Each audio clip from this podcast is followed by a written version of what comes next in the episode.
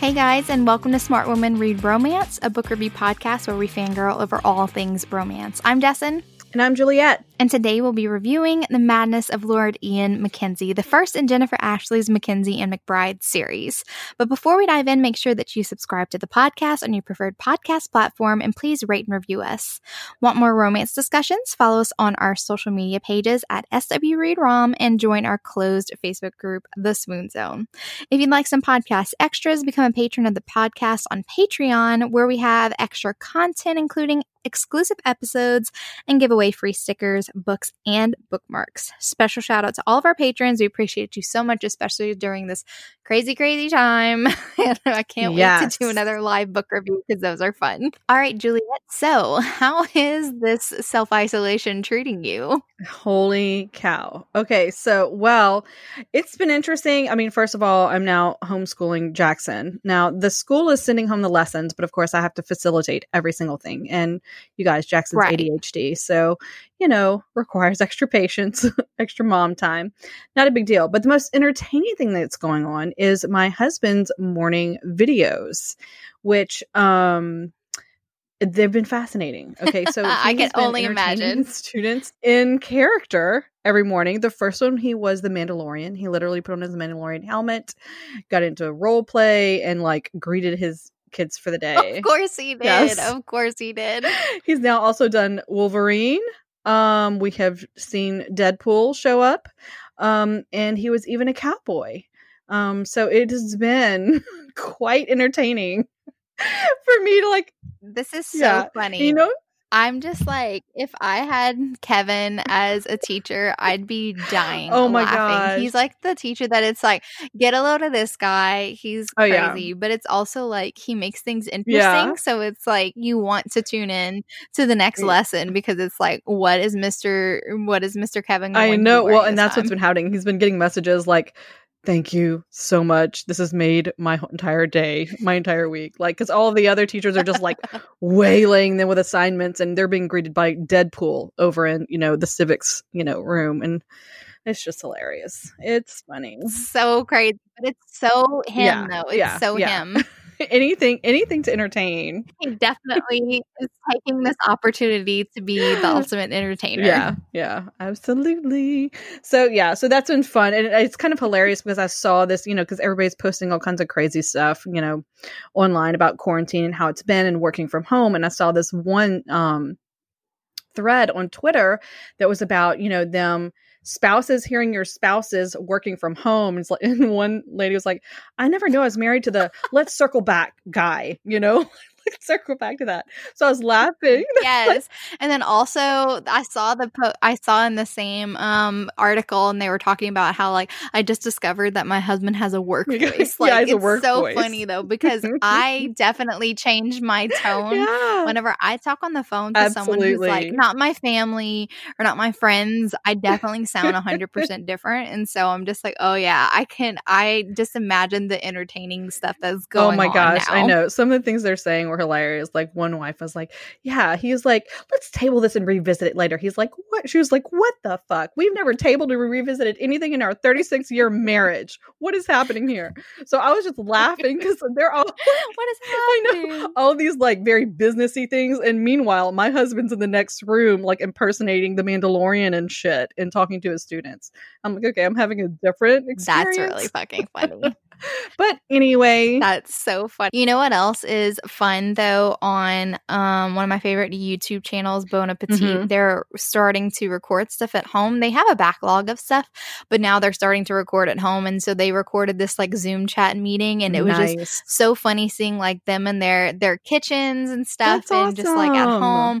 And then like you got to see like their kids running around. and Carla, one of my the one that I identify with the most, she's like the mom of the group, uh-huh. and she uh-huh. just like you know, usually home's like my nice uh, my nice space whenever I can like test recipes, but now I have two kids who are doing school mm-hmm. at home and mm-hmm. my husband who's in the office and so it's no it's not peaceful anymore. no longer my like, it's, it's, different. She's like I miss work. I, I know, miss work. I know. I know. I love it. My favorite was Chris Morocco, which one is one of my favorite people to watch on there besides Claire and Uh-huh. Brad. Uh, Chris being a cute dad because like you never really see his kids and like he talks about them sometimes, but like you got to see him and he was just like so cute. I, I he was like he's like no, you cannot have a second banana. He was like put it down. it was really funny. I just love it. So I'm just like this content just just giving me life. Just these these people and like I I'm just so appreciative of people who who are still entertaining us. You know what Yeah. I'm saying? Like your husband and like the Bon Appetit Test Kitchen. Yeah. Um, I just I enjoy it and it makes me smile. Yeah, yeah. There have been there have been a lot of good things, you know, while people are quarantined. Who are I, I don't know. There's been some. I mean, obviously, this is a very kind of stressful, anxiety ridden time for everyone, um, and everyone's very concerned about you know health and everything. But it's I do enjoy these moments where people are being creative and sort of bringing joy and happiness to the world through you know Exactly. internet. You know, Creators are kind of getting us through this and yeah, I really appreciate that, and I, uh, I, I, shout out to all the podcasters who are still making it work too. So because I really do enjoy still listening to podcasts now. Those are one of my favorite things because sometimes you just got to turn off the news, and I just um, I enjoy just listening to other Yeah. podcasts um, as well. So, and I hope that you enjoy listening to ours. I know, I know. We're time. still we're still not together, but together. we're trying. We're No, podcasting yes, from it's so funny. Our behind the scenes was like a lot longer this time because it's like we're out of our routine where we don't talk every single morning through voice messages because it's just so crazy Mhm. hectic. And so we're just like, "Hello, Hey, I Like, what are you doing? voice." I I'm just missed hearing you. What are you doing? What's happening? You know. our schedule is so thrown off Yeah. right now, but we're still making it Yeah. work, so it's really fun. Anyway, so uh let's start talking about the actual book. The Madness of Lord Ian Mackenzie. Whenever I made a mention of me wanting to read more historicals, I got lots of Mhm. book recommendations. Just like it, they keep coming in, coming in, and like I'll read one historical recommendation. Everyone's like, Right. "Oh, if you love that one, you're gonna love this one." And so, The Madness of Lord Ian Mackenzie was one of those where I did a quick review on one. I think it was My Fake Rake. And Mhm. Jennifer commented and she said, Oh, you should really try the Mackenzie series. Everyone loves Ian Mm. and he's just so swoony. And I'm just like, Oh, interesting. And I'm just like, the interesting title, The Madness of Lord Ian Mackenzie. And I'm just like, Okay, okay, sounds great. And the funny thing is, it was very weird though. As soon as Jennifer recommended that, like two days later, Sarah, in like a completely unrelated thread, mentioned it as well. And then all of a sudden on social media, I saw like tons of bookstagrammers lately. I felt like this spring there's been like Mhm. Instagram's been filled with beautiful historical romances and their Right. stepbacks, and they're so pretty. I Oh, love gosh, them. yes. And Lord Ian Mackenzie Yeah. ca- came up so many times, and I was just like, "Whoa!" I like hadn't seen this book before, and then all of a sudden it It's was like- everywhere. And this is not a new book. This is book. This is has book been around for a while, and I was just like. You know. Yes, I was just like, oh, I have to read this now. I read it and I kid you not, I mm, voice messaged Juliet and I was just like, you have Oh to read God. it. I was like, it's so It's good. I love Amazing. Ian Mackenzie I love this whole yes. premise. Yes. and Beyond yeah, original. Yeah, I Yeah. just have to talk about Yeah. Let's talk about the characters characters. because I have tons of shit to say. Okay, so first, our hero, we have the Lord Ian Mackenzie. He really needs a the attached to Yes. his name because he's one and only. Mhm. so he's the youngest brother of the Duke of Kilmorgan, a very influential man. Mhm. But Ian Mackenzie is thought to be quite mad. He never looks at you directly in the eye. He gets distracted during conversation and he doesn't really read social cues. Us, as a Hmm. reader, we can understand what's Mhm. happening. Yeah. He he is on the spectrum. Yes, He has yes. autism. We can we Mhm. can see that as readers, but they don't know what that is and they don't understand it and how to Yeah. deal with it. And so of course he's he's labeled mad. He's he's eccentric and he's weird Yeah. and people Yeah. are just like, "Ooh, he's like off his rocker." But we love him so much. He's just like, Mhm. oh, he's so great. He's Anyway, amazing. then we have our heroine, Beth Ackerley. She is a vicar's widow and the former companion to the late Mrs. Barrington, who just so happened to leave her a fortune. So now Beth is like the sought after heiress, but she's not like this young wallflower or like an ingenue. She's not naive. She's 29 years old. And so she's definitely, you know, been around Yeah. the world. She's been married already. And I think that's what I really love about her character is she wasn't naive. It's like she knew what she wanted. She grew up, you know, poor Yeah. and struggling. And so she I just really She's also, and I've.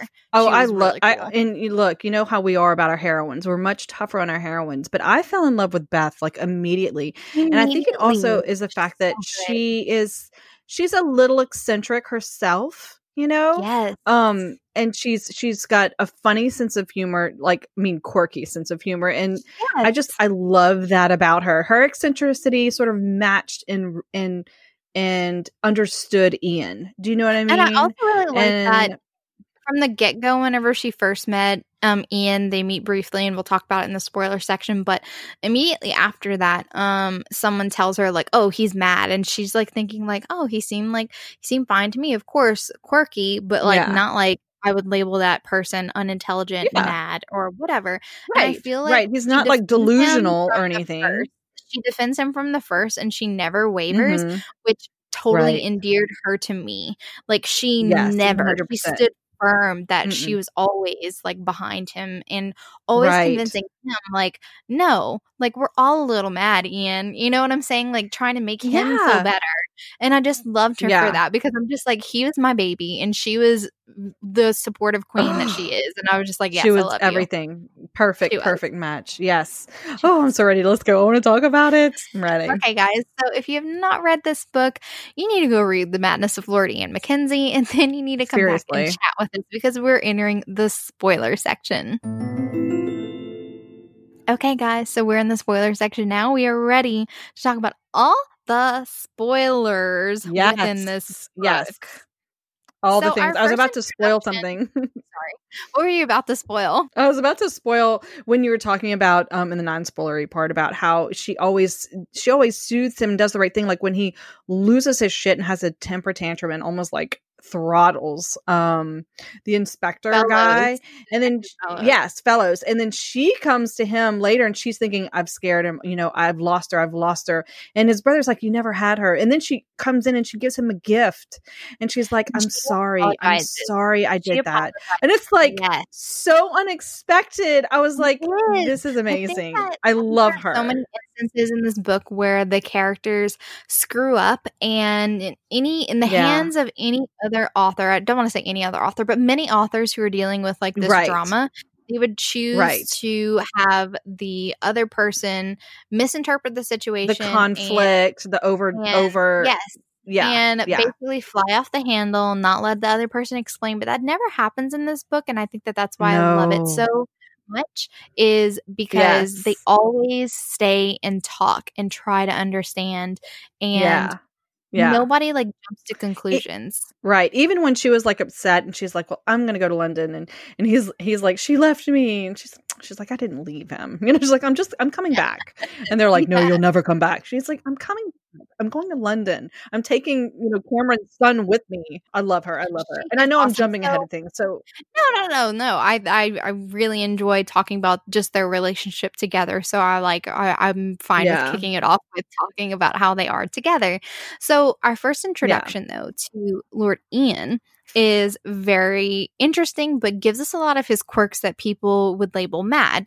So he is Right. inspecting this porcelain bowl, this Ming uh, dynasty Mhm. bowl Ming Bowl. he's very interested in. Like this is his he's like a collector of these bowls and he's obsessed Right. with them. He knows their worth and he'll even like if somebody prices a bowl too low, he'll tell them straight up like no, it's worth 1500. I'll take it. Like you were trying to sell it for 700. Right. He like doesn't want to Right. jip anybody, you know? Um he wants Mhm. he he like he respects it so much because this is his like passion like collecting these things and so he is buying this ming bowl from this guy named mathers and mathers is like he wants to rub shoulders with the duke um ian's older brother and he's always trying Yeah. to say stuff to like impress them like and one of the Yeah. things that he says is oh i bagged myself an heiress you know did you hear about mrs ackerley Yeah, that she's so beautiful and blah blah blah. left her a fortune a hundred thousand guineas and stuff like that and haha and if you think i'm gonna give up my mistresses you would be Exactly. wrong That's what I was like. In the same breath, he's bragging about this heiress. He's talking about all the, um, you know, prostitutes he's still going to visit and mistresses he's going to have on the side. Like he Yeah, is I'm like, Mathers is should invite your disgusting, and we get brother," that and immediately. stuff. Yes.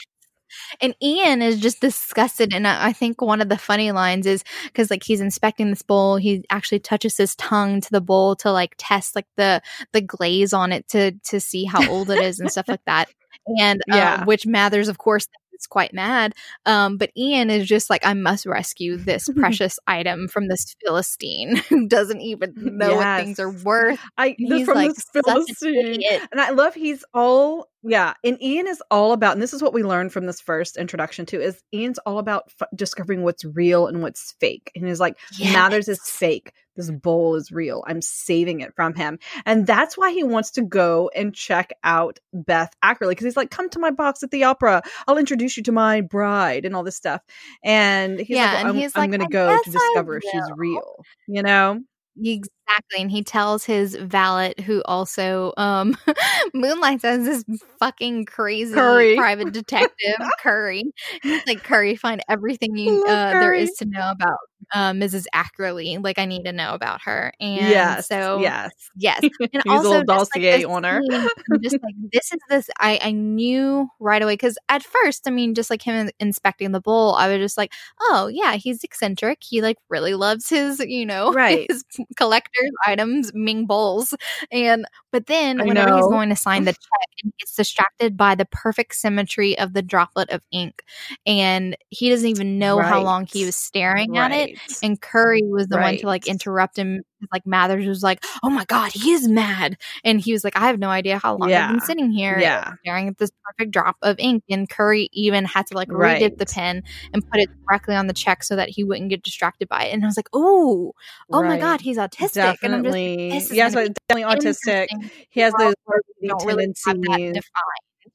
defined. hmm Yeah, I thought it was. I thought it was amazing how well she portrayed an autistic um um without ever saying it. person. A right without ever saying it. But again, it's so true. Back then, people that they would like that would have been considered mad. Just like uh, people who had epileptic seizures, they thought were um possessed by demons.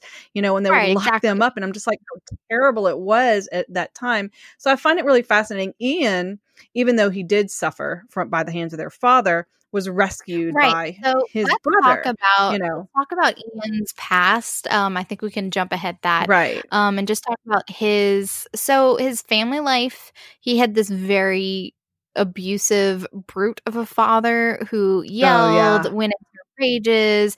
He wasn't very, you know, supportive of his sons at all. Always, you know, just looking for a Definitely not.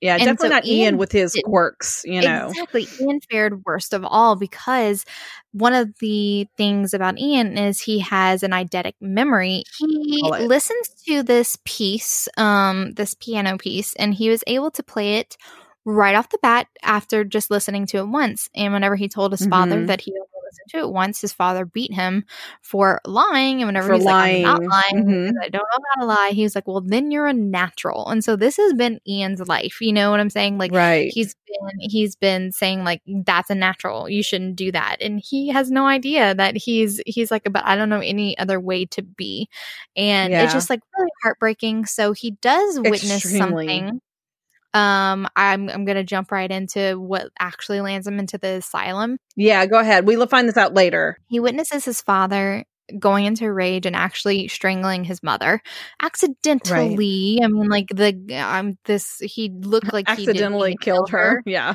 yeah i mean yeah. looked He like was just trying to beat her up and get her to shut up Exactly. and whatever. Exactly. He was Yeah. being his abusive self, but it went too far. And so Ian Right. just so happened to be in the study. He witnessed it, and his father was just like, Was- "You're not going to tell put anyone." him away. Cannot Yeah. cannot meet people's eyes, and he was like, "Why don't you look at me?" and stuff, and basically didn't trust that Ian wasn't going to spill the beans.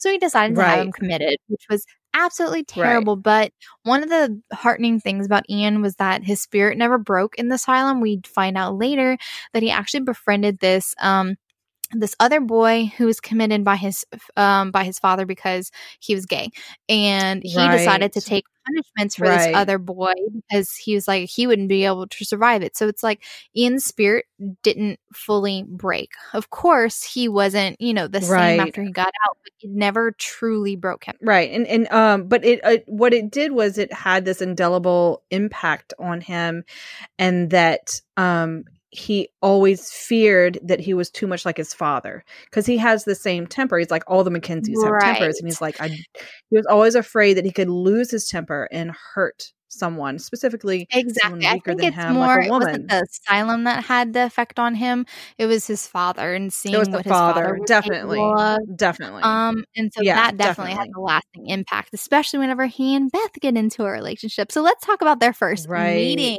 happy yes. time y'all y'all y'all this meaning, literally i was like i don't think i've ever read anything like this in historical fiction like ever. I was just no, so blown charged. away blown away. Okay so okay so beth ackerley is in the box with mathers and mathers like aunt and some other person. I have no idea who they are.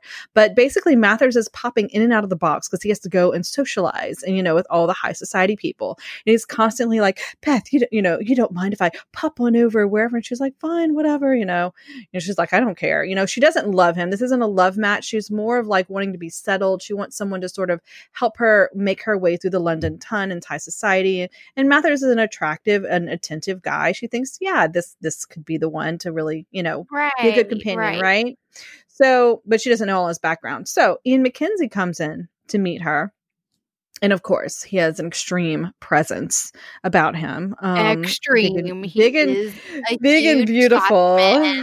yes, thank you very much. He takes up all of the all of the energy in the room. It's yes. focused on him basically as he meets her she finds she's just magnetized to him like the intensity is off the charts. And as he leaves he leans down and he slips a piece of paper into her the sleeve of her gown or her gloves i'm sorry her long gloves and says read this when no one can see you you know or, or alone when you're alone or whatever.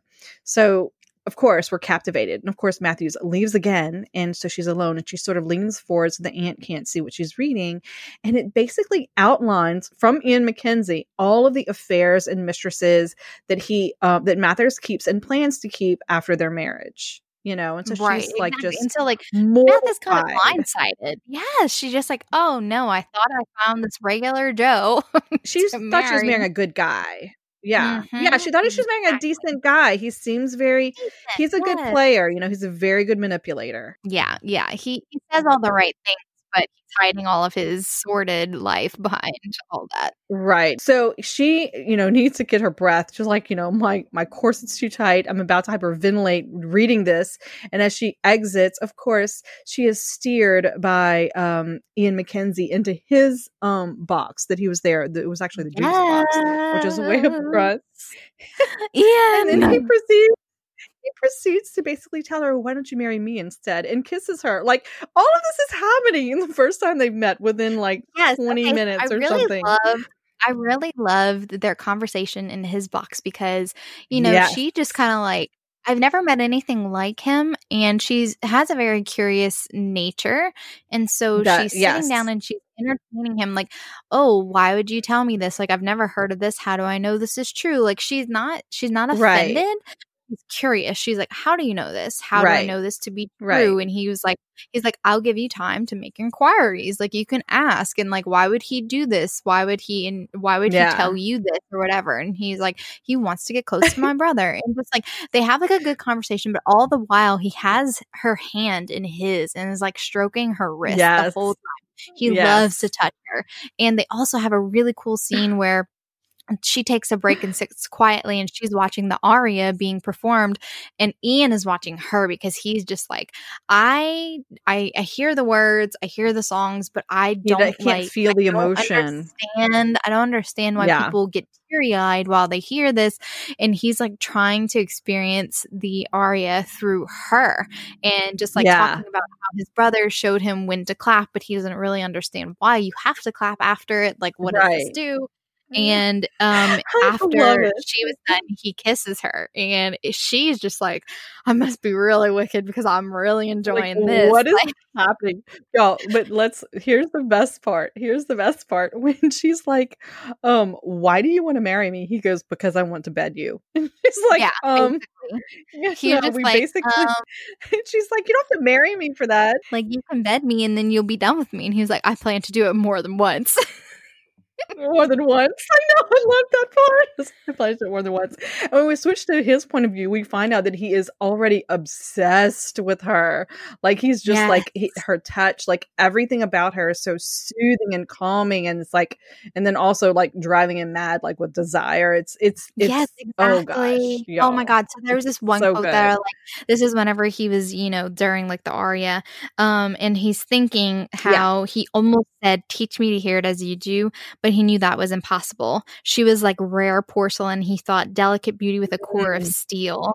Oh my god! So he thinks the world of her Yes. already, and I think that this is why I love this book Oh, so yeah. much, is because it's kind of Yeah. like a case of insta love. Even though Ian point blank tells her, "I can't love. I, I'm like I not capable Yeah, of that. I, don't know what it love. is. Yeah, Can't Yes. understand it, you know." But he does feel passionate. He's so passionate.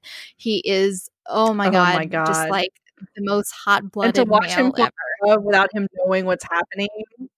Oh yes, Oh my god, it's so good, so good. Exactly. It's beautiful. So they're interrupted by Cameron, It's my great. other favorite brother. I love Cameron. Yay! Cameron I can't wait. I can't wait to read him. And I thought you were supposed to be watching Daniel. Daniel's gambling with like the coachman again, and Daniel's his like 14 year old son or 15 year old son. Daniel's guy's like a teenager. He's so funny. I love his little Daniel's like crazy ass act like son. big boys, and- and he just like wants to always drink whiskey and smoke cigars and gamble and stuff like that. And this little teenager. Oh my god, it's so funny. I fucking love Daniel though. Like, Hilarious. I- I, do too. I do too. I love the part later on, and, and when she's like, "You want to come to London with me?" He goes, "Yeah." So he just takes. She just takes him with her. It's like, oh, "I could. You could be Yeah. of use, Daniel. You come with me." He's go away It's like- it's hilarious.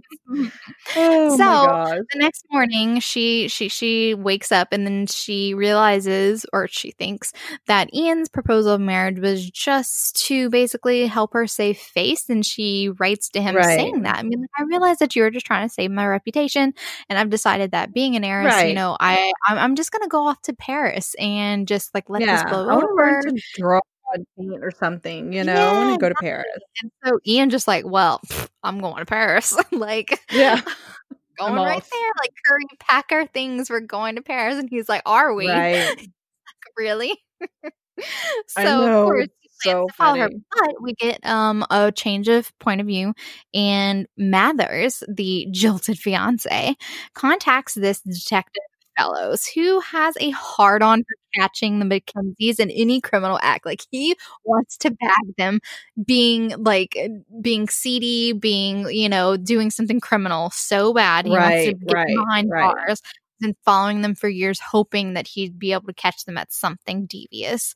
And so Right. Mathers says that he saw Ian coming out of the scene of a recent murder. This this woman who was murdered, Lily Martin, with scissors like Lily to her Martin. chest. hmm And Mathers was like, Ian And he told and then he took off across the yeah. Then he took off across the ocean to Paris. So he has to be guilty, right? You know, he's fleeing the country. Yes, yes. And it's so funny though, because while you're in Fellows's um, point of view, I was like, no, but like you have to know the history between Mathers and like why he would not like Ian Mackenzie and like talking about right. and he does though. He mentions he's like, oh, Mathers, the one who was recently left by the heiress because the heiress found out about his penchant for being dominated by the Right. courtesans. Stuff like that. And so, like, he knows, but I think this is a really great establishment of he doesn't care if he if he can find Right. Mackenzie the crime of a murder scene, he's going to take this bait. He's going to use it. Yeah. So we realize there's like some old hatred going on here.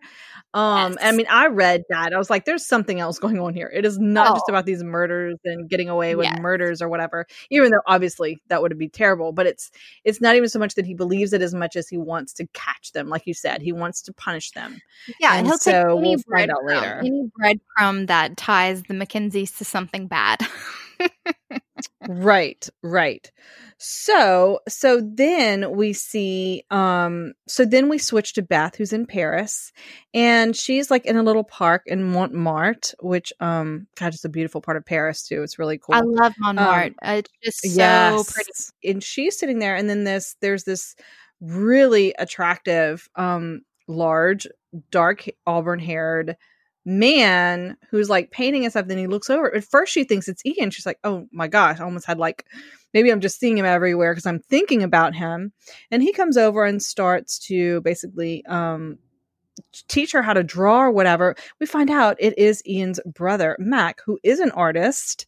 Um, and also his estranged wife, Isabella, is also in town, who was uh I think she saw her like promenading or something like close day. by. So Mac yeah. So Mac, um, Mac says that after he finds out that Beth knows his brother, at first he doesn't believe. He's like, "Yeah, you met Ian." Right.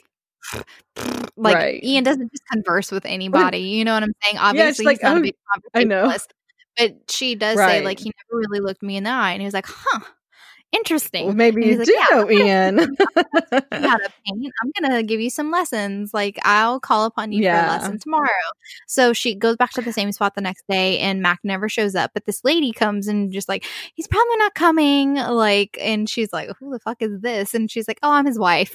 Yeah. like they're estranged. They haven't talked to each other for three years. And she also tells. Beth that Ian's in town. Like, oh, he's probably not here because Ian just got in town. She's like, oh my God, Ian's here.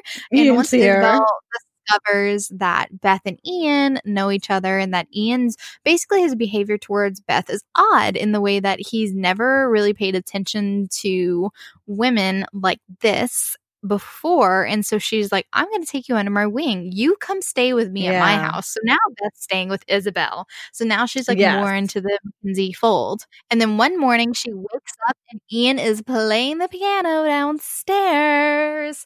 He's playing I like beautiful scene. pieces. There's no music sheets in front of him. And he's just like, his eyes are closed and he's just playing it. And she comes and she listens to him. And that's whenever he tells her, like, I can play it um, after hearing it once.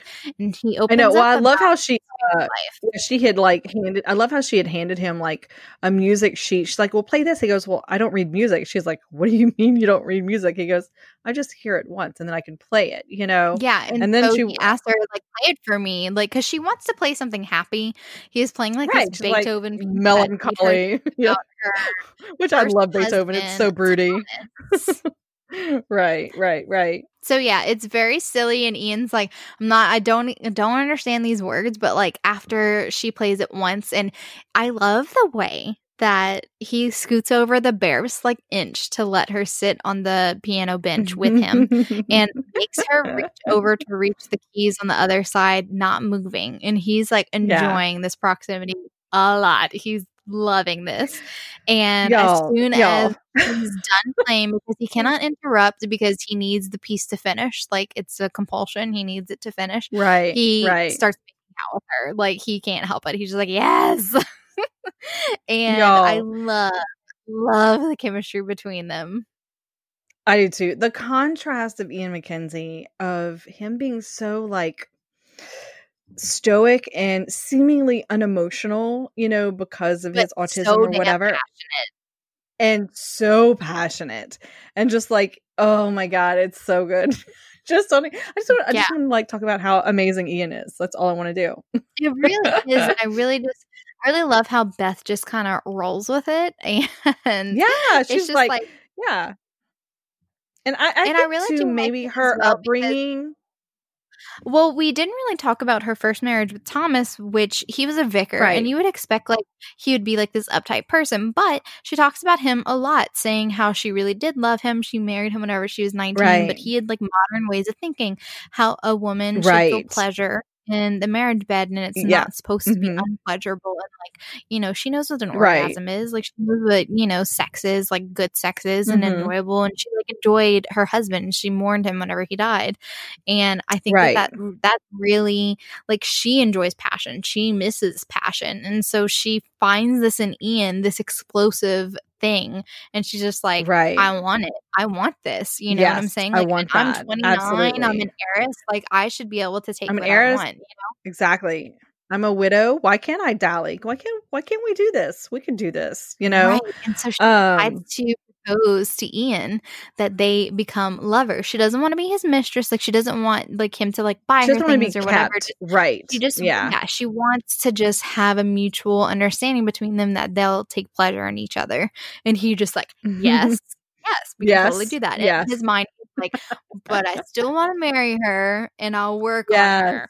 like, yeah i love in his head he's like um i need her for like forever so i need to like make this happen in it for oh my gosh yeah so then we get to um like the next day or whatever and fellows the inspector has crossed the pond to paris and is like um going to visit her. And this is so weird. He's taking like a leave of absence from work you guys to come and stalk beth and find out what she knows about ian mackenzie. He tries to basically get beth to turn spy telling her about lily how she was murdered and how ian Yeah. mackenzie was seen leaving the establishment and about this other murder that happened at high holborn five years before of a prostitute named sally. And ian was also there with his brother hart at the same time. And so it appears i mean from like what he's saying this circumstantial evidence that he is the guilty party right? Um and but i love that beth doesn't automatically believe it. She's like i i know him and i don't believe that Yes. that's true I you do know? and how Beth is just kind of like, but like, what if the eyewitness has faulty vision? Like, how do you know Right. this? Like, you're just like saying these And, You know, Yeah. what's I love about it though too is because she's like not immediately taken in, doesn't like, oh my god, I've just been with a murderer this afternoon. You know what I'm saying? Um, right He was like, yeah, I'm skeptical, and so he decides to pull out. I know where you're from, like you and your mother, like your Oh. mother did Yeah. prostitution, and she was like, it was the once we were starving, and she was like, your father, your father pretended to be this, um, this a viscount or whatever viscount yeah and Mhm. um and you know he really wasn't he was a con artist and stuff and basically Right. he tries to black but one of my favorite things about beth is she's a badass and she still does not back down she was just like I loved it. I love she basically is like, get out of my house. Like, get out, get out of here. And I know it's so good. And then, of course, when he turns around, Ian is standing there and he is oh fuming, yes. he's so fuming mad with rage. Oh my God. But he holds it together. Yeah. He holds uh, he doesn't like completely kill him or throttle him, he No, no, no, basically I mean, tosses and tosses him out. him a little bit and then tosses him out being like do not Yeah. come here again and stay away from beth Yeah. you know But it was definitely an over the top reaction. because Ian does not want Beth to be tainted by this whole Right. mess that's Right. happening. So, you know, he's aware. He's aware that he's suspected of this High Holborn thing and this murder. Uh huh. And he never wanted Beth to find out because he does not want Beth to think differently of him. But she immediately was like, yes. and I don't believe him. I don't think you're capable of that. And he was just like, yeah, like but I, I, do I do go into these furies and stuff like that and like how do you know and she was just like I know you Ian I think that's one of the most endearing things about Beth is she was just like no no no no no no like I'm in your corner like I'm 100% in your corner so don't even try it so Beth was basically saying like he's trying to talk himself down and Beth's Beth's like you're not a madman like I knew a person in my husband's um parish who thought she was Queen Victoria and she wore like yeah. you know all black everything and kept talking about Al- Albert like she was mad like she was delusional. That's madness. Yes. Yeah, yeah, that's Yes, totally different. I, yeah, I think she's so worldly. You know what I mean? Like she lived in the slums. She she's she's known prostitutes yeah, in her life. She's been known grown up different in, kinds like, of people, you know? room learning how to dance or like knit or sew or whatever she's been in the real world you know Right. And so she's seen madness and she's seen, you know, you know, basically you're and she even says it later, he's brilliant, he's intelligent. He, you know, it doesn't mean exactly. anything if, you know, this these quirks of his or whatever. It's just the way he is. So um I did want to say something as Ian's leaving, he's thinking about fellows and about just about keeping him away from her and how he's he needs to marry her. He says, and this is a quote, he says, he would soon arrange it so he never had to leave. He'd marry her for a very basic reason to have her with him every night, every day, every afternoon, and every time in between. He walked on the boulevard, something in him awakening and breaking free. Oh, Ian. And it's so, so crazy good. though because he's thinking that he's incapable lo- of love, but you see he's mm-hmm. falling in love with her. Like she's showing her yes. loyalty. She's yes. showing that she understands him on another level that not even his family understands him. Exactly. And he's actually falling exactly. in love. With her. He doesn't know it. And it's so I, loved it. Oh God. So good. It was brilliant. Absolutely it was totally brilliant. Freaking brilliant. So there's another small incident and um, whenever Beth is just kind of walking around in the Tuileries garden um, in France, right, and Bella's kind of following her, and she's just like, "You're following me, like I see you, like you think I'm dumb." And he basically yeah, approaches her, go away. Like, no, I want to, I want to offer to marry you, and I'll protect you. And she's just like, "What? like, crazy. No, why are you being so crazy, fellows?" And I know, but does stay talking to him um, because she is curious. She wants to know more details. Ian doesn't want to talk about this because, like I said, he doesn't want to involve Beth. He doesn't want her to be involved with this sordid, um, yeah, this sordid past. And and he does sort of like take curious by nature, and so she wants to find too. out, even if mm-hmm. he knows that Fellows is basically giving a biased account of everything. She still wants to know some details, right. and so she stays there. And Ian walks up because he's never that far away and sees like fellows like put his hand on her elbow and stuff. And yes. just like he flies into rage. And Mac and um Curry have to physically restrain him and he almost breaks free from both of them and like his face is turning purple yes. and like calm down. And finally, is this a Mac or Cameron? I can't remember which brother was with him. Uh, I can't either. I think it's I think it's Mac. Mac yeah. makes Ian look in his eyes, and Ian does not like looking in people's eyes. He gets easily distracted by them, and finally he starts to calm down. So after this incident, he thinks that he's lost Beth forever. He thinks that after right. seeing that something so reminiscent of his father. Like she'll never want to be near him again. And what's amazing is that Beth calls on um, at Mac's house to see Ian and says she brought a present. And so she gives him this uh, lapel pin that's engraved saying like in friendship from Beth. And she right. apologizes, saying, I shouldn't have done it. I'm curious by nature. I knew I shouldn't have talked to him and entertained him. And I'm sorry that I put you in a position where you reacted that way. And yeah. this is like a novelty to Ian because he's just like, she's apologizing to me whenever I'm the one in the wrong. And, and I love Mac's just- reaction as well. The brothers were like, she sees him differently than we do. You know, like she understands yes, him on a level. You know, and of course, you know, this is the time for um for Beth and Ian to have a little intimate moment, and he oh, um, oh god, yeah. definitely gives her the Lord's kiss, and she loves it, loves it. It's awesome. So after this, they yeah. spend a lot of time together, and I really like this these casual mentions of these little moments. One of my favorite ones was saying how he hung around with her and Isabel, taking them to dinner one night, and Ian held her hand under the table the entire time. And I'm just like, oh my god, but why is yeah. that so sweet? It was just so beautiful. I know. And no, I know. Carriage rides and Isabel fakes a yeah. headache so that they can be alone. I love Isabel. and basically they ride around so that um so that Beth can give Ian a blowjob. It's pretty funny. I know. And her first. I love it. I love how passionate I love how passionate they are together. Like they're so they are. the passion it it was. I loved I loved their chemistry. You're right. It was just like it was seriously like off the charts. And it just it was such a unique, like I said, perspective from Ian, who's this seems to be very unemotional person, you know, seemingly. Oh but when in the inside, it's like he's containing all of these serious very emotions, big emotion. passionate emotions. You know, it's just so cool. So yes. then we get to the first big event is they go to a gambling hell together with Isabel. It's um Beth, Isabel, Yeah, and then um. Ian It's escorts them. and it's very like shady. Right. Of course, Mac is lurking around there because he knew Isabel was going to be there and he's watching out He's for her. So yeah, we Isabel we the get it. Mac. Yeah, you- we know you're still in love with your wife. Okay, so just whatever. Um.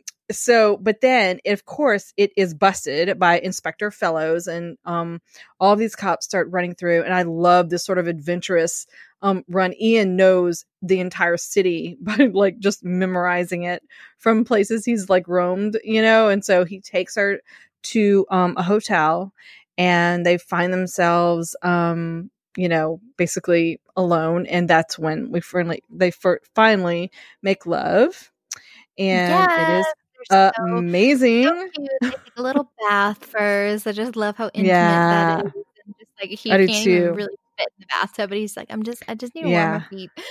They're just Yeah. so cute. But oh my god, they just like they basically just like make love like all night, all night, and Yeah, it's like yeah. their own little world that's private. Nobody knows where they are, not even Curry. And it's i just loved like they it i loved it the little like, their own cocoon of time hmm I it was love that. awesome there was a, a moment too where he finally looks her straight in the eyes because she always talks about how beautiful Oh his eyes are but he Whenever won't look at her yeah as he's or- having an orgasm he looks at her and for you know a steady moment and then look finally looks away and she's like oh my god i had him for like a minute a minute you know Yes, it was it like that just split second connection, and I was just like, "Oh my Yeah. god!" They looked at each Yeah. other directly live.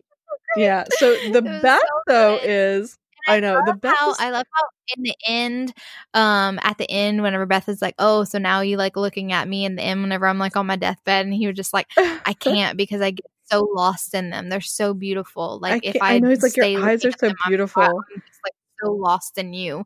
And it's just like I love. Oh my I god! love saying that.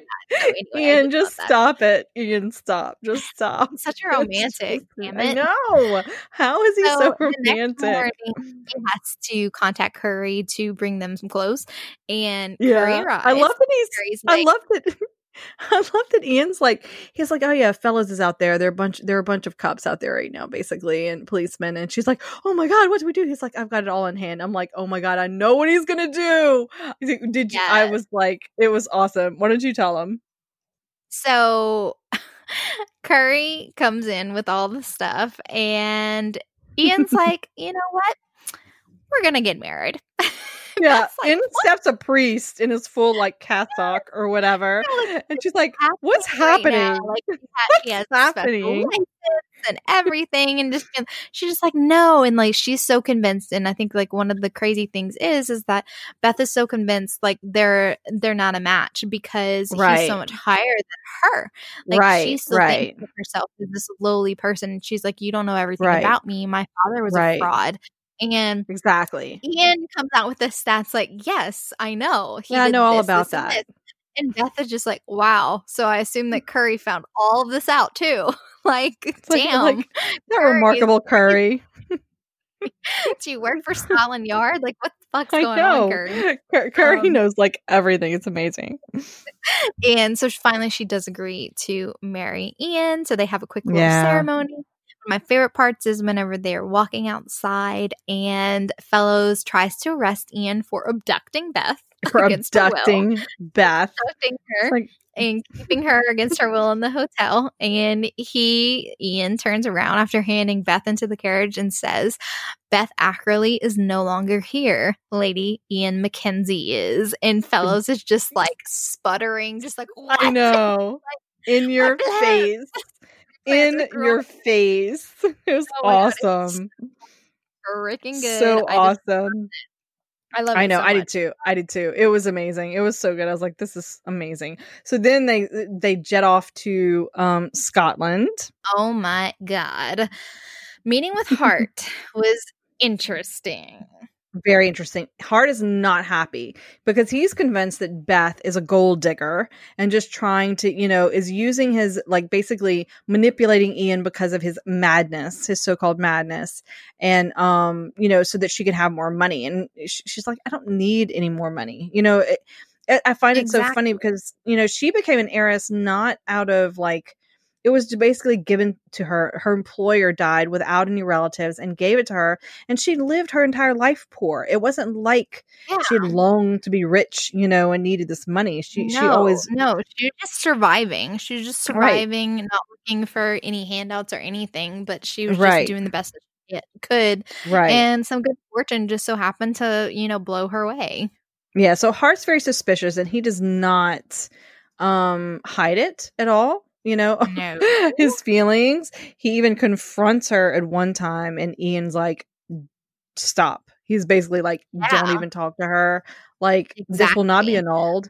Um she is my wife and you better, you know, respect it basically. So, but um oh my gosh, his wedding gift to her. Oh, um, I love it. Yes. So he takes her to basically his room. It's almost like a little museum of all the Ming bowls he's collected, and he gives her one of them. And it it's just such a beautiful scene. Like, and she's so excited to have it. He goes, "Wait, do you like me?" He said, "She said I treasure it because you treasure it." And it was just like I love that moment. It's like I know how much these mean to you. Like she watched Right. him bargain for it and like Right. test it and like he craves the authen- authenticity of it and she just like I know how important this is to you to you so you giving it to me it's it's a treasure, you know? Yeah, and she even yeah. says like she talks about she even talks about porcelain because she knew how he loved it and so she started reading books on it. And I think that that was such I mark know. of how I know. she wants to be interested in what he's interested in. Like she wants to understand Yeah. him even more. Yeah. I just love true love. that. Yes. Yes. I did too. it. It's So amazing. of course, this is their honeymoon, so they spend days and days and days together in bed. I love and it. their wing of the castle is awesome. I loved Yes. it. Really cool moment, a really fun but also insightful moment is whenever Beth learns to ride a horse because she's never had the opportunity. She's always lived in London and, you know, elderly Mrs. Barrington, she does not ride. Right. And so just like, that will not do because Cameron is the hor- horse mad brother. Yeah, he's the horse like guy. and he's just Yeah. like, you have to learn ride. And so Right. that night at dinner, she's super sore. Whenever she tries to sit down, she like pops back up because her butt's sore. Laughs at her, and the whole family is quiet, like Daniel and Cameron right. and Mac and Hart. They're all just like, "Whoa!" Ian just laughed, but like Beth's unaware, like, why are they acting Why like that? this? Yeah, because he hasn't. He, hasn't always been very very very like very emotive with her um Yeah. he's always passionate and like but she the brothers haven't it- heard him laugh in years. You know, like Yes. they were in shock. but also beth is very annoyed with the way that hart is towards ian because hart uses ian's eidetic memory for ian to read all the contracts that he's Yeah, doing he's like into political and financial that. gain. Right. Yeah. Right. he says that people often change contracts whenever it's in like the final revisions phase or whatever and they want to like try to uh, sneak something in but ian's always there to be like no the original said this and beth's very protective of ian at this point been like you just want to use him like you're using you're using him and you're Right. commanding him like it's business time whatever and just like don't call your brother he's not a dog or whatever and so i I really know. love that I love how that she defended him. Yeah, me Yes. And but she is kind of hurt because Ian doesn't want to like open up about like what's going on because she's just like, why do you let him treat you like this? And Ian just like, I don't want to talk about this. So Yeah, he basically sends her always like Beth, don't you know, don't get involved. You know, out they're talking about like High Holborn stuff, and she stumbles upon them talking about it like in the forest um, while she's out Yeah. riding, Mhm. and they're having a conversation about High Holborn and Ian gets Hart to back off by saying basically like it's better for Beth to be married to me. Fellows can't use her against me to like testify because she's now married to me. And so Beth, this is one of the incidents where I'm just like Beth could totally take this the wrong way, and she could instead of talking to Ian, be like, "What do you mean by this?" and "Is this why you married me?" She what if she like left? You know, it would have been like a crazy story, but. yeah. I really love how she's very hurt. Ian's like thought that she actually got hurt, and she was like, "What is wrong? Did I you fall off? Are you sick? Are Yeah. you ill?" And thought she was just like- physically yeah. yeah. And so he's in. He refuses to talk about this stuff, but Beth is just like, I want. She's like, I need to know. If I yeah. know information. I can clear your name. And he just like, you don't want to know. So come to find out later on, the reason why Ian's so adamant about her not digging is because Ian actually suspects Hart of murder Right. of the murders. And, And we also learned that Hart has been suspecting Ian all this time. Like the two of them have not ever discussed it openly. So, because Hart thinks he's protecting Ian, and Ian thinks he's protecting Hart. Right, exactly. You because know? Ian sometimes whenever he goes off into like uh, he goes off into like his own world and he does remember things and Right. Ian can't remember some things like to do with like Sally and just like maybe I went off into madness and I don't remember it.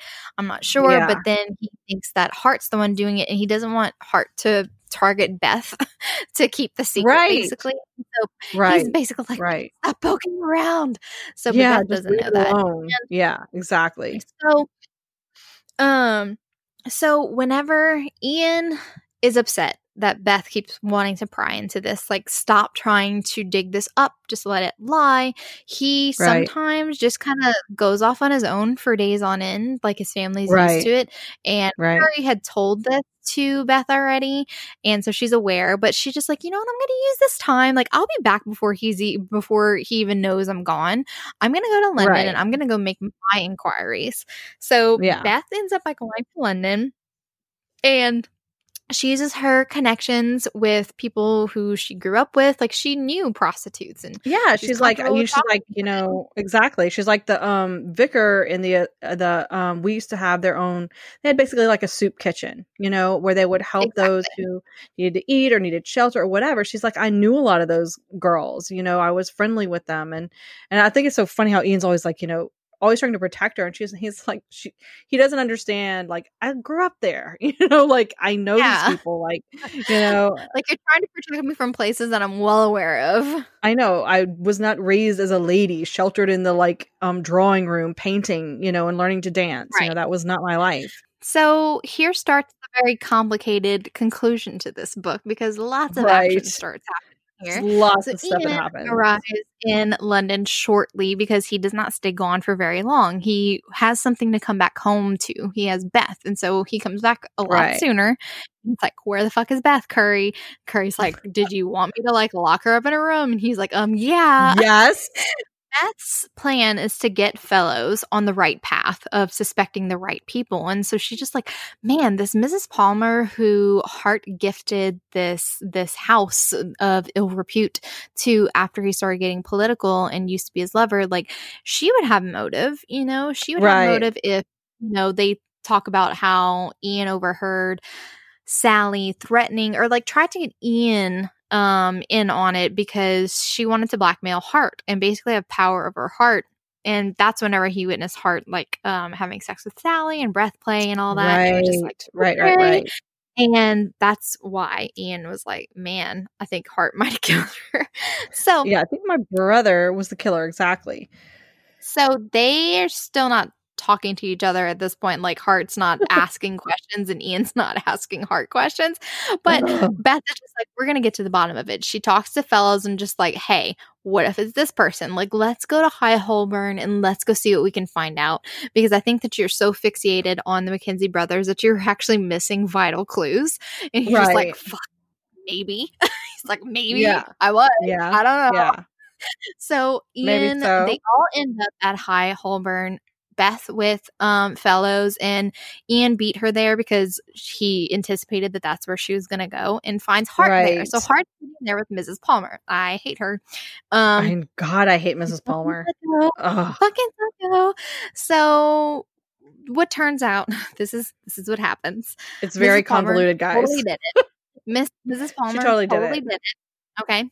Um, Beth is the one who basically goes after her. Everybody else is like fighting and talking, whatever, and they miss Mrs. Palmer getting away, making her great escape. Um, not and Beth. Beth, Beth finds but not her. Beth. Yeah, Beth goes after her, and of course, this is a murderer. And so she sees Beth on her tail and, of course, stabs her with the knife and then wounds her enough that she can basically drag her along because she's also larger, I guess, uh, a sturdier woman than Beth. And um, is able Right, to overpower her. the gut. That really hurts, you know?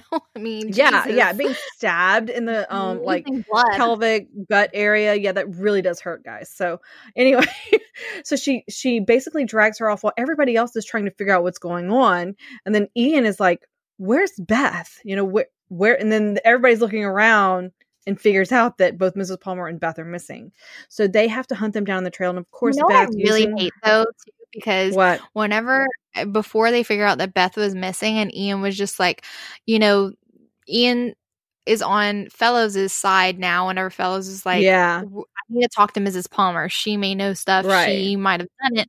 And whenever Hart realizes that, oh my gosh, she could have done it. And Fellows is like, where is she? And he's like, she's not here.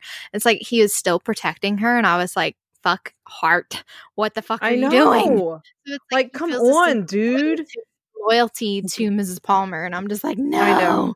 I'm just like, he, Yeah. she was willing Yeah. to let your She's the brother villain. pretty much take the fall for this murder. Yeah like, exactly fuck up. Like you're crazy. It's so crazy. How could anyway, possibly? Exactly. Yeah, all of that that really did not make me like Hart at all. Very much. no. Um.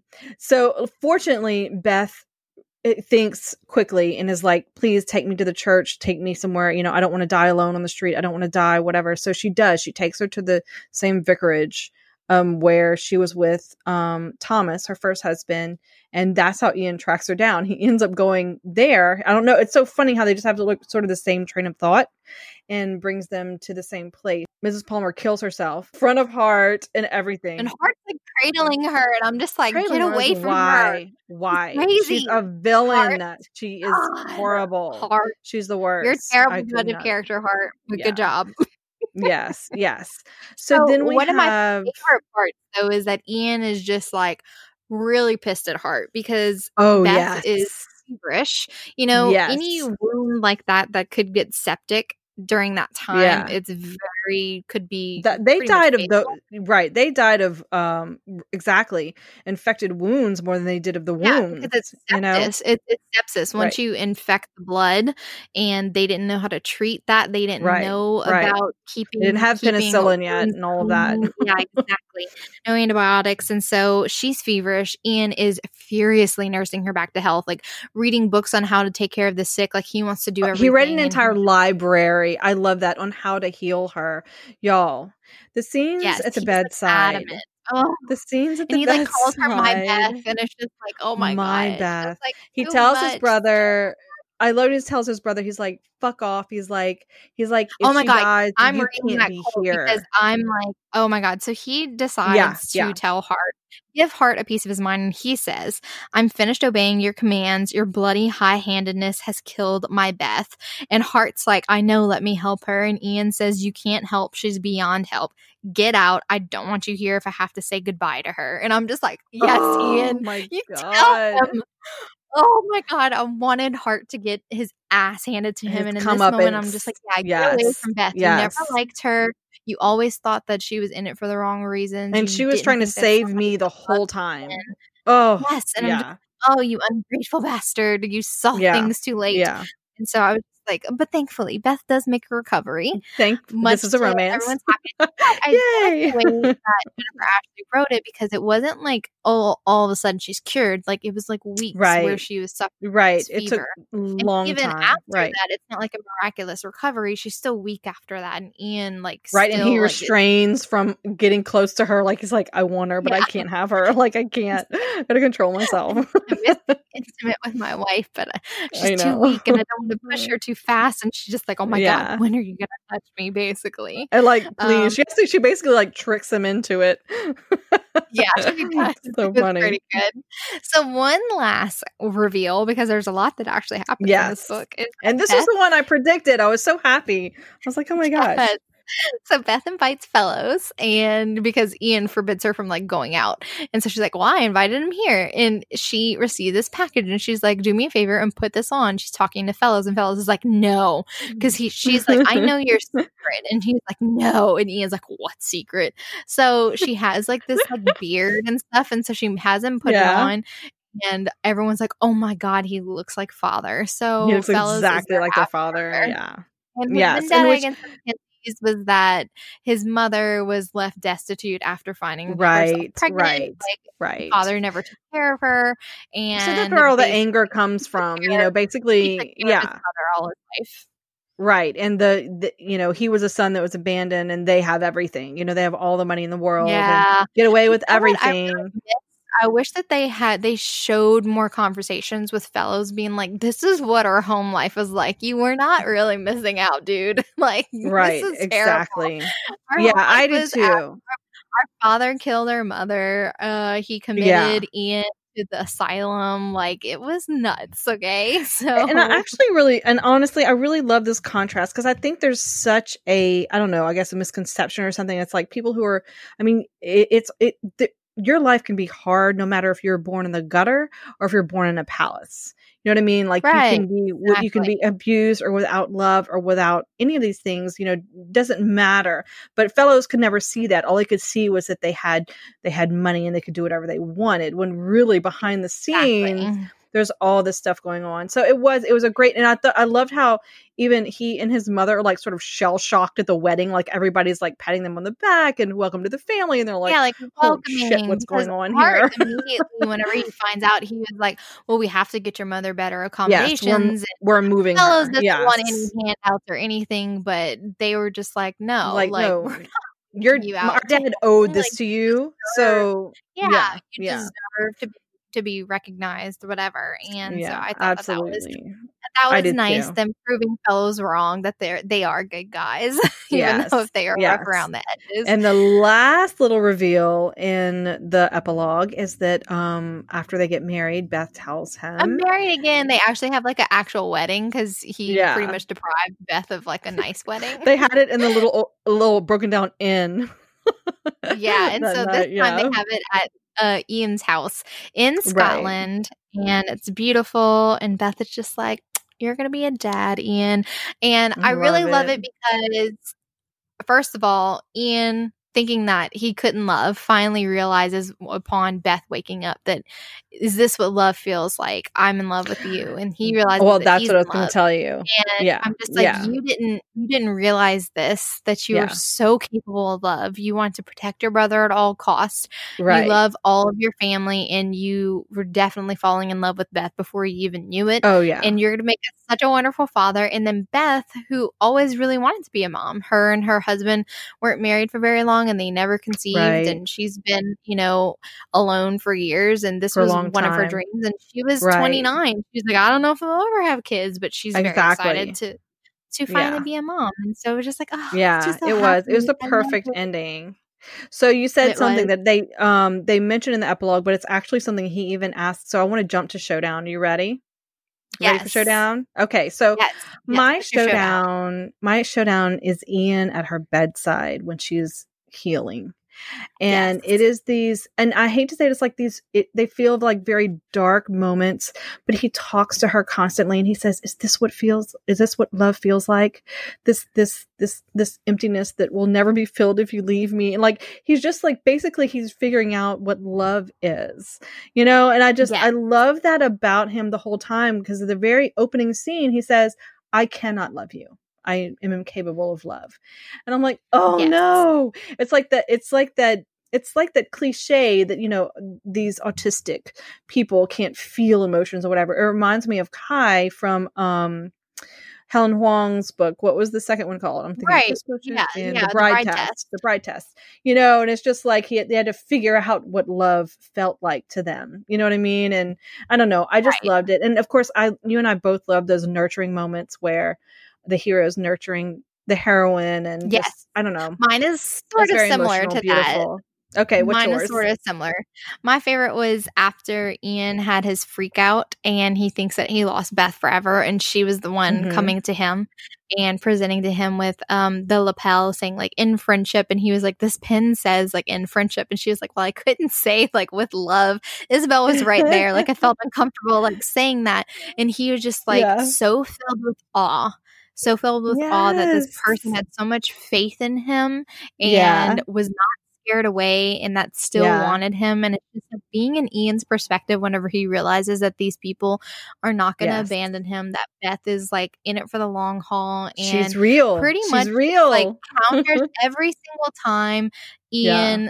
Throws out like I'm a madman and uh, I don't know if I would hurt you or whatever and she was just like I've seen people who are really abusive and you're not it and I'm not afraid of you and I'm just like I just love the way that she just like just she heals him. I don't want to sound Yes. like so cliche but she's like it, it oh my. God. It does. She just puts away all his fears and helps him like live in the now. And, And, I think just really love it. I do too, and it's brilliant storytelling by Jennifer Ashley. The way she told this love story, I, I just I was surprised at every turn. I was like, oh my god, sh- that's what Beth did, you know. And and I just like this moment. It just it it it really Right, touched my make heart. All the you know, characters make surprising, surprising decisions. They react in a way that I was just like, "Wow, that normally doesn't happen." Whenever I'm trying to Exactly. predict, I'd like naturally just like, "Oh, this is going to happen next." And then Yeah, in this book, yeah. I find that I was just like, "Oh, it played out this That's way that I was." I know exactly, which we love this so was one of much. that I it played out in an unexpected way, and I really loved it. So Absolutely, that was my scene. it's a good showdown. I love that one too. Yay. I really love it, and I want you to read Cam's book because he's my second favorite brother. I am. I'm reading it this week on the Of agenda. One. One thing about quarantine is I've had a little bit more reading time, so I'm very thankful for Well, that. I'm, I'm, gra- I'm grateful that you've had more time to Yes. read. Thank you. All right, guys. So we hope that you enjoyed today's episode, and we look forward to the next one where we'll be discussing Man Cuffed by Sarina Bowen and. Tanya Eby. Thanks so much for listening. This goes out to all the fangirls. Life's better with a little E HEA.